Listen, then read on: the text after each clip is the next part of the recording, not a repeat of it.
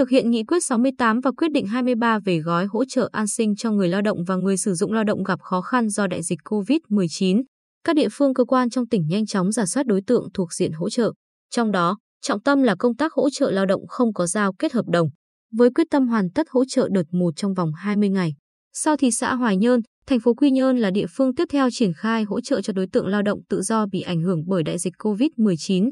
Phòng Lao động Thương binh và Xã hội thành phố đã trình lên Ủy ban nhân dân thành phố danh sách 317 người lao động tự do, người bán vé số dạo, người hành nghề xích lô, ba gác, bốc vác, thu mua ve chai, đợt 1 với tổng kinh phí hỗ trợ là 475,5 triệu đồng. Ngày 18 tháng 7, phường Lê Lợi là một trong ba phường đầu tiên của thành phố bắt đầu triển khai việc hỗ trợ để kịp thời chia sẻ với người dân chịu tác động của đại dịch. Phường vận dụng linh hoạt các kinh nghiệm tích lũy được từ việc triển khai gói hỗ trợ an sinh năm 2020. Bà Nguyễn Thị Minh Nguyệt, Chủ tịch Ủy ban Nhân dân phường, cho biết, trên cơ sở danh sách đối tượng lao động tự do đã có sẵn của năm 2020, phường gửi về các khu phố để giả soát lại, đảm bảo tính chính xác rồi gửi về cơ quan cấp trên phê duyệt nên rút ngắn được thời gian. Hiện, các khu phố cũng tiếp tục giả soát, bổ sung danh sách người được thụ hưởng chính sách thuộc nhóm này để tiếp tục đề xuất hỗ trợ. Ngày 21 tháng 7, Ủy ban Nhân dân phường tiếp tục hướng dẫn cho các khu phố xác định lên danh sách các đối tượng lao động tự do khác bị tác động bởi dịch COVID-19. Chiều 21 tháng 7, Phòng Lao động Thương binh và Xã hội thành phố Quy Nhơn tiếp tục trình ký đợt 2 danh sách đối tượng lao động tự do được hỗ trợ theo nghị quyết 68 với 676 người. Tổng số tiền thực hiện chi trả đợt 2 là 1,014 tỷ đồng. Cũng ngày 21 tháng 7, huyện Phú Cát đã hỗ trợ cho 230 người lao động tự do bị ảnh hưởng bởi dịch COVID-19 với tổng số tiền là 345 triệu đồng.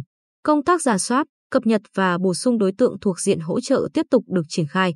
Đang áp dụng giãn cách xã hội theo chỉ thị 16 đối với một số phường và theo tinh thần chỉ thị số 15 đối với các xã, phường còn lại. Thị xã An Nhơn cũng đang khẩn trương triển khai gói hỗ trợ an sinh đối với lao động tự do song song với công tác phòng chống dịch COVID-19. Đến nay, 8 trong số 15 xã phường, Nhơn Phong, Nhơn An, Nhơn Hạnh, Nhơn Hòa, Nhơn Phúc, Nhơn Lộc, Nhơn Hưng, Nhơn Thành đã tổng hợp danh sách 341 người không có giao kết hợp đồng lao động để thực hiện hỗ trợ. Trao đổi, các xã Nhơn An, Nhơn Phong, Nhơn Hạnh, Nhân Lộc đã tiến hành chi trả cho người dân vào ngày 21 và 22 tháng 7. Các địa phương khác đang phấn đấu trao tiền trợ cấp nhanh hết sức để chia sẻ khó khăn với người dân. Theo chi nhánh Ngân hàng Chính sách Xã hội tỉnh, sau khi giả soát, hiện có 19 doanh nghiệp có nhu cầu vay vốn chương trình cho người sử dụng lao động vay để trả lương ngừng việc, trả lương phục hồi sản xuất theo quyết định 23. Tổng số lao động phải ngừng việc là 982 người. Số tiền đề nghị vay là 8,272 tỷ đồng. Ngày 23 tháng 7, chi nhánh Ngân hàng Chính sách Xã hội tỉnh tổ chức lễ ký kết hợp đồng tín dụng cho người sử dụng lao động vay.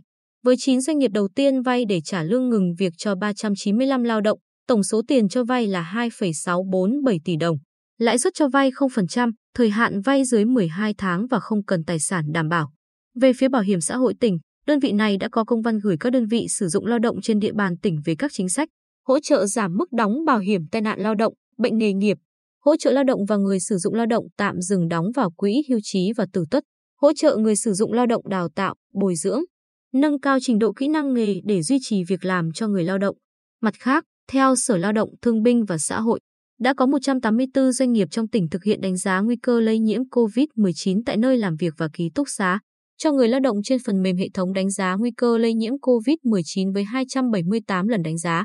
Việc này góp phần giúp các doanh nghiệp chủ động phòng ngừa và giảm thiểu nguy cơ lây nhiễm dịch COVID-19 tại nơi làm việc.